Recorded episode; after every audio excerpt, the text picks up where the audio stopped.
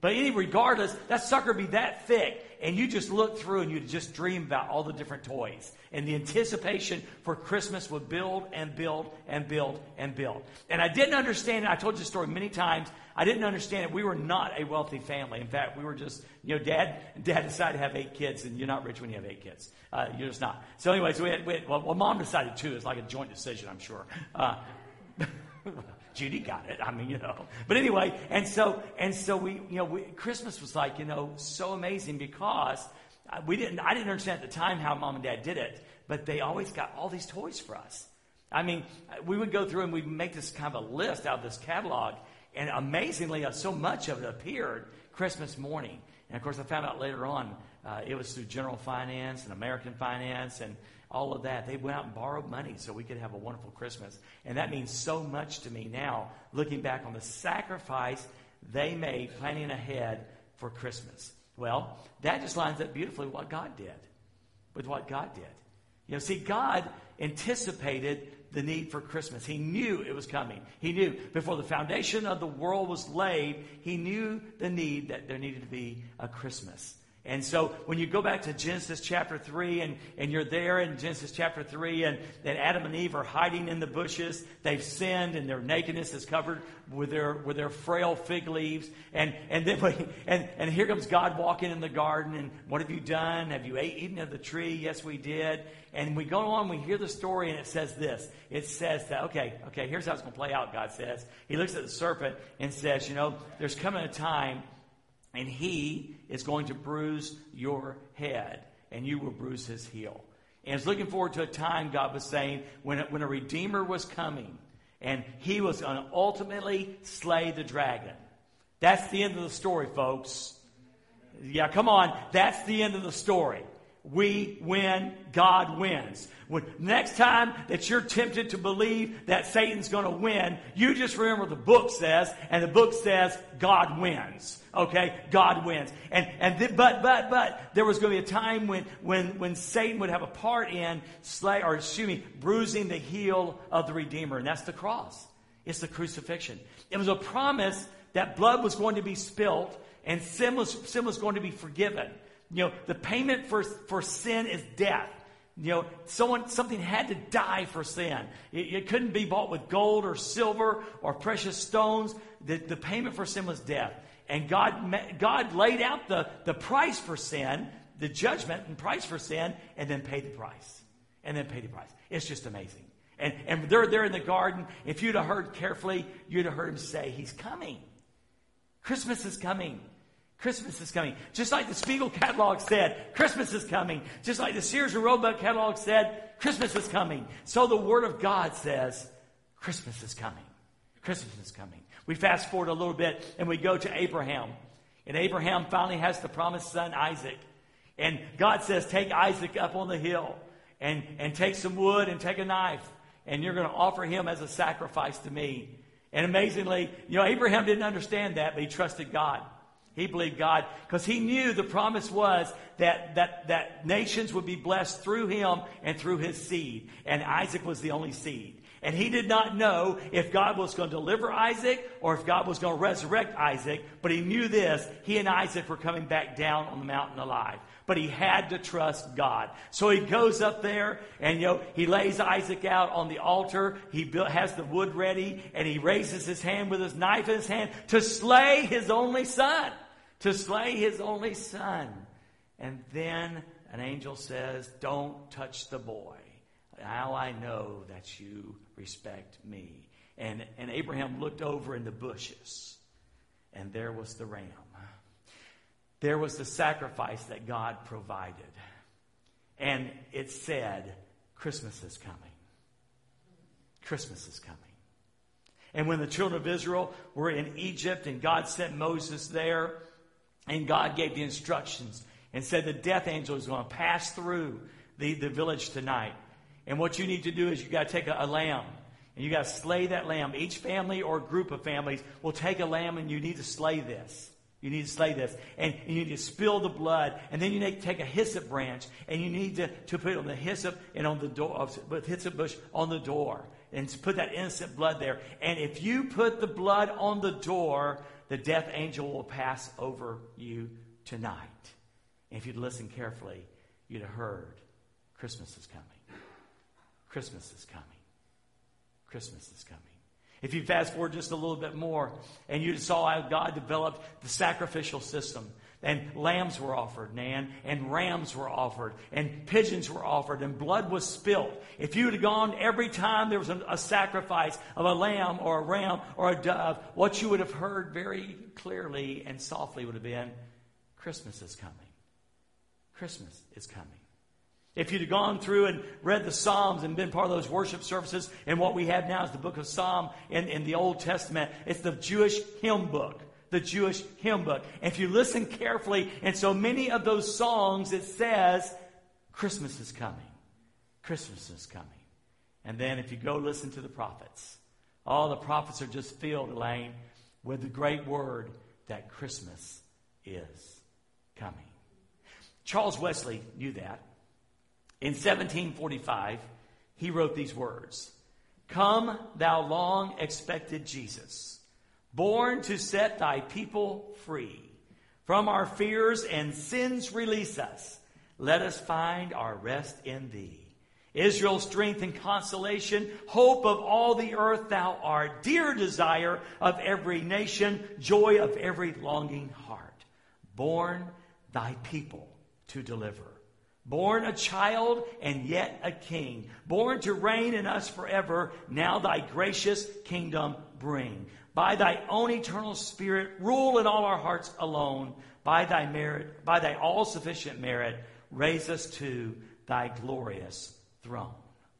Christmas was coming. And guess what? It came. It came, folks. And be excited about that. Don't, don't lose the anticipation. Don't, don't lose the childlike faith of Christmas. Now, as our brother said, our calendars are just stuffed full. I mean, at, at, Dorrisville, there's virtually something every week and sometimes the events in the week. And, and then, of course, in our individual lives, there's all these things going on. Don't rush and miss Christmas. Don't rush and miss Christmas. Enjoy the long anticipated birth of the Lord Jesus Christ. Something that God planned before the foundation of the world. Don't miss the joy and wonder of Christmas. Now, what I want to do tonight is, with that introduction, is go ahead and take your Bibles and look into Isaiah chapter 9 and verse number 2. Um, Isaiah chapter 9, verse number 2, the first part. And we're just going to look a little bit about what all this wonder is about. Uh, what is all this wonder about? It's often hard. It's hard for us to imagine life without Jesus.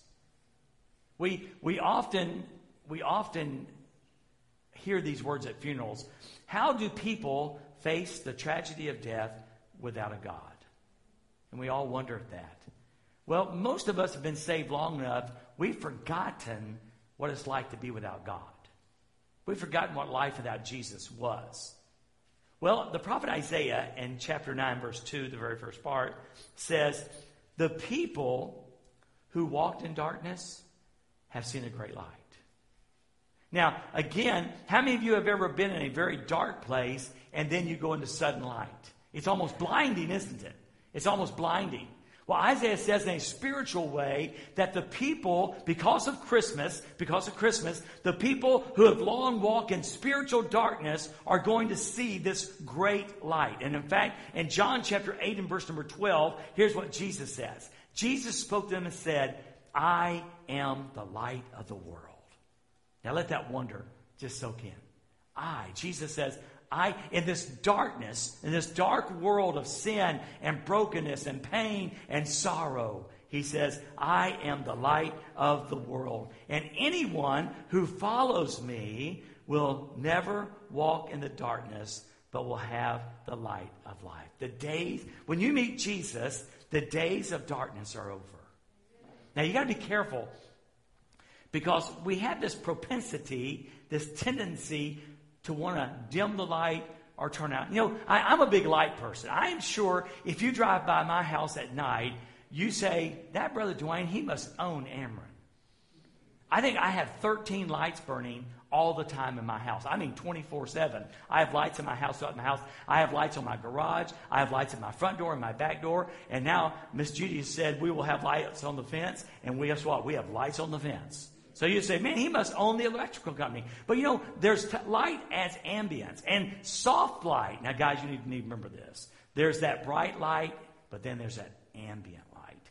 And I'm going to tell you a secret. Your wife usually likes ambient light when you turn it down. Well, we have a tendency as Christians to want to tone down the brightness of God's light.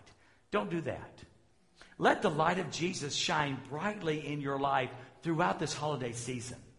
Don't resist the temptation to turn the light down, rather turn the light up. The people who walked in darkness have seen a great light. And if we walk, okay, those if you walk in the darkness, you'll always have now because of Christ the light of life. And then the second part of that verse says this Those who dwelt in the land of the shadow of death, those who dwelt in the land of the shadow of death, upon them a light has shined. We don't remember living in the light in the land of death. Because, see, the Bible says clearly that before Jesus, we were dead in trespasses and sin. And, and we forgot what that was like. I mean, isn't it cool you know, that we're going to go home. Terry, I'm going to go home tonight. And I'm going to lay my down my, my head down my pillow. And if I die in the night, first off, you can't have none of my stuff. Okay? I'm not sure you want any of it, but you can't have any. Okay? But I want your red car if you kick. Okay? But I'm going to lay my head down my pillow. And guess what? I have no fear that when, if that were to happen, where I'm going. I don't have to fear death because of the victory of the Lord Jesus Christ. But we need to remember that there's people out there that even though they may not, this is what goes back to this morning, even though they may not understand and recognize it, there's so many people that live in fear around us. And, you know, I, I took this thought came to my mind. I took Psalm 23 4.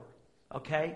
Now here's what it says. Yea, though I walk through the valley of the shadow of death, I will fear no evil, for you are with me. Your rod and staff, they comfort me. I took that verse I said, what would it look like without Jesus? And here's how it comes out. Yea, though I walk, wait, wait, wait, wait. Without Jesus, you don't walk through the valley of the shadow of death. You live in the valley of the shadow of death. I think I told you this one time. When I first was thinking about coming to Dorrisville, Gene and I said one time, let's drive over to Harrisburg and see what it looks like. We didn't get up on the right part of town because we left going, I'm not sure we want to live there. it was the wrong part of town. I'm just saying. We really do like living here. I mean, oh, oh. Anyway, so so when, when, when the author says, "I walk through the valley," imagine a life where you lived in the valley of the shadow of death. There was no getting out.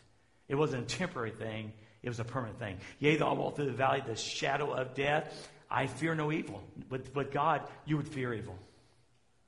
Imagine a life in constant fear. That's what your neighbor without Jesus, Connie, that's what your neighbor in Jesus lives with. Constant fear. He, he's not camping in, in the valley of the shadow of death. He lives in the valley of the shadow of death. And he's not, he's not temporarily feeling fear. He feels fear all the time. The life without Jesus. I will fear no evil, for you are with me. But wait. Without Jesus, He's not with you. Without Jesus, there's no one stronger than death. Without Jesus, there's no one stronger than sickness. Without Jesus, there's no, no one stronger than the future. Imagine a life like that. You are with me. Your rod and your staff. We talked about it before. The, the rod was an instrument of protection that the shepherd would use to drive away wild animals. The staff was one where the shepherd would guide the sheep. But without Jesus, there's no protection. Without Jesus, there's no guidance. They comfort me. But without Jesus, there's no comfort. We need to understand that's where our neighbors live.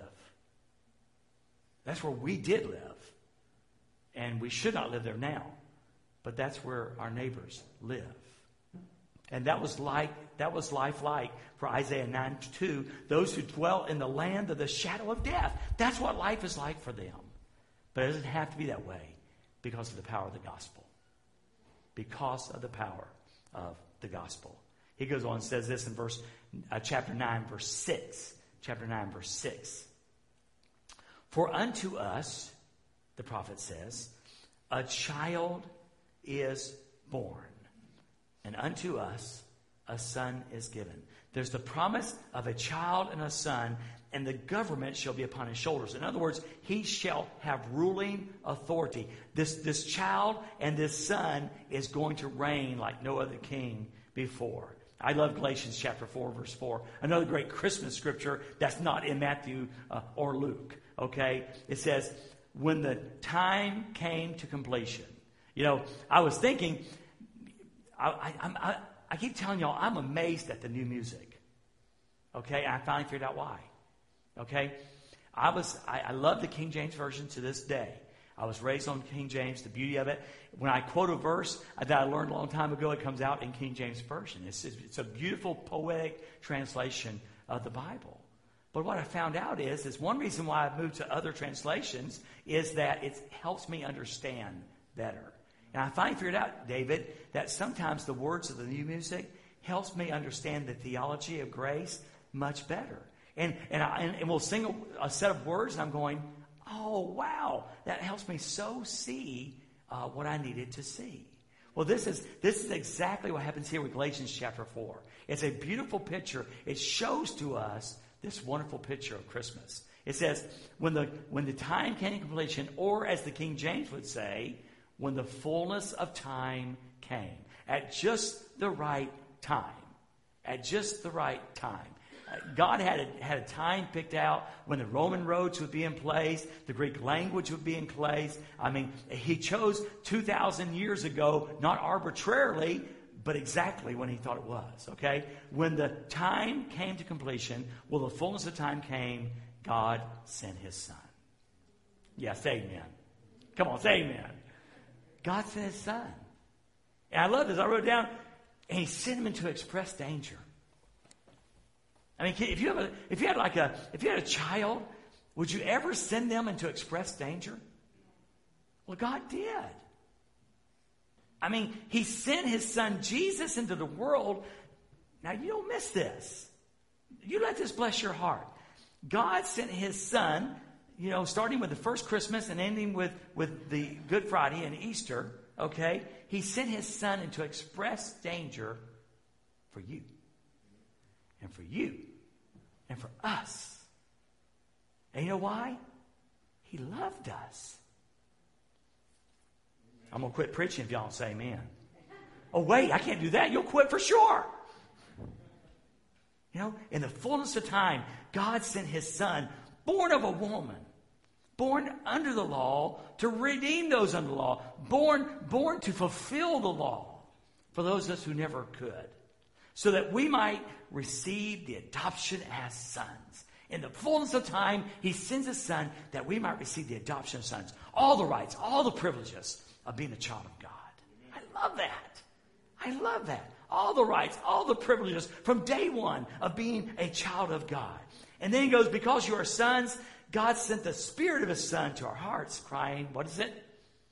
Abba, Father. Now, again, try to imagine Imagine you're a Jewish boy or a Jewish man, and you weren't even allowed to say the name of God. If you could write, if you could write, when you wrote the name of God, you would intentionally misspell it. Because to spell it correctly was blasphemy. That's how reverent God, that's how distant God was. And here comes Jesus. He dies on a Roman cross. He sheds his blood. He pays the price for sin. We come into relationship with God and we come as sons. We receive the adoption of sons. And Paul says that we can call him Abba Father, dearest Father. And by the way, the only other one to call God dearest Father was his son Jesus Christ. And when he died and resurrected and we are brought into relationship, we have the right to call the same words Abba Father, dearest Father. Now that's a Christmas present. When you can call the creator of the universe dearest father, that's a pretty good deal. I think that'll preach. So you're no longer a slave. I'm no longer a slave. I am a child of God. Wow. No longer a slave, but a son. If a son, then God has made you an heir. How about that? Merry Christmas. Merry Christmas. And then in Isaiah 9 6, I was waiting for you to break into this tonight, buddy.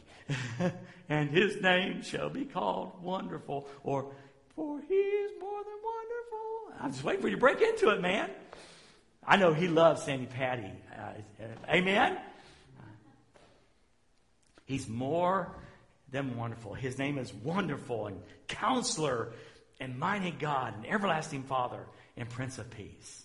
And you know what, Tyler, what the song says? He's more than everything to me. And that's, that's who Jesus is. He's more than everything to me. Can I have an amen? amen? Isn't that great? Merry Christmas. This is what we celebrate at Christmas. It's not the guy in the red suit, although that's part of our traditions. It's not the guy with the red nose. What's up with red anyway? The red nose, that's part of our traditions. But it's Jesus. It's Jesus. Therefore, in Isaiah 7:14, therefore the Lord himself will give you a sign. He'll give you a sign. Behold, the virgin will conceive and bear a son, and his name shall be called? Emmanuel. What's that mean? God with us. Don't run past it. God with us. I had to put it in bigger words. Hear it for the first time. Now, in the sixth month, the angel Gabriel was sent by God in a city of Galilee named Nazareth to a virgin betrothed to a man whose name was Joseph of the house of David. And the virgin's name was Mary. And having come in, the angel said to her, Rejoice, highly favored one, the Lord is with you. Blessed are you among women. But when she saw him, she was troubled at his saying and considered what manner of greeting this was. Then the angel said to her, Do not be afraid. This the angel said to her, Do not be afraid, Mary, for you have found favor with God. And behold, you will conceive in your womb and bring forth a son, and shall call his name Jesus. He will be great and shall be called the Son of the Highest, and the Lord God will give him the throne of his father David, and he will reign over the house of Jacob forever, and of his kingdom there shall be no end. Well, Mary said to the angel, How can this be, since I do not know a man? And the angel answered and said to her, The Holy Spirit will come upon you, and the power of the highest will overshadow you. Therefore, also, that Holy One who is to be born will be called the Son of God. Now, indeed, Elizabeth, your relative, has also conceived in her old age. And this is now the sixth month for her who is called barren, who is called barren. For with God, nothing will be impossible. And then Mary said, Behold the maidservant of the Lord. Let it be to me according to your word. And the angel departed her. Therefore, the Lord himself will give you a sign. Behold, the virgin will conceive and bear a son, and shall call his name Emmanuel. God with us. Listen to this last scripture. In the beginning was the Word, and the Word was God, and the Word was with God. And the Word became flesh and dwelt among us, and dwelt among us, and dwelt among us, and we have seen his glory. Glory as of the only Son from the Father, full of grace and full of truth. So Christmas is here. Let's celebrate it. Kathy, let's celebrate it. Let's celebrate that the Father sent his Son and to express danger for us. He somehow counted us worthy of the ultimate price of his Son's death. He loved us. Let's celebrate that this Christmas. Would you join me in a word of prayer? As we pause and get ready to sing, and we're going to sing, I think, that song that I read. Um, as we get ready to, to sing this, before we do, just take just a moment. And would you thank God for Christmas? That God sent his, his Son to express danger for us. That before the foundation of the world was laid, Jesus came and was willing to die. It's as if it already happened before the foundation of the world was laid. That it was not a plan gone awry, it was a plan perfectly executed. That he would live a sinless life and die and pay the price for our sins. Let's celebrate that this Christmas. Our sermon series this year, I told you, is always, well, it has been for several years based on the song of Christmas.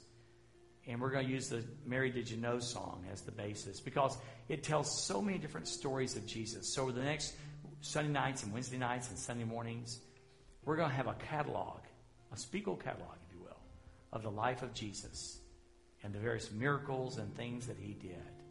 And we're going to celebrate who he is and who he was.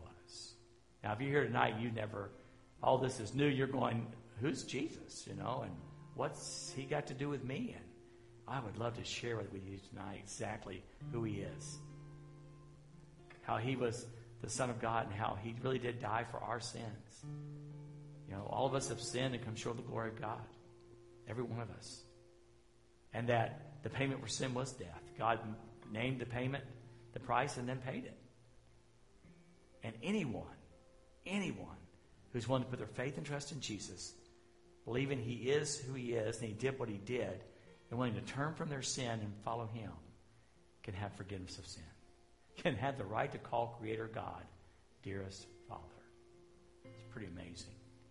And we'd love to tell you about that tonight. So as we sing this song, and again, I think it's one I read earlier. As we sing this, just sing with all your heart. Come, thou long expected Jesus. Come, thy long expected Jesus. God, we love you tonight, and we do thank you for who you are and what you did for us. The great plan of Christmas from before time began that we could be redeemed, rescued, bought back from the market of sin because you loved us so much. We love you, Jesus. And we celebrate you tonight and pray in your name.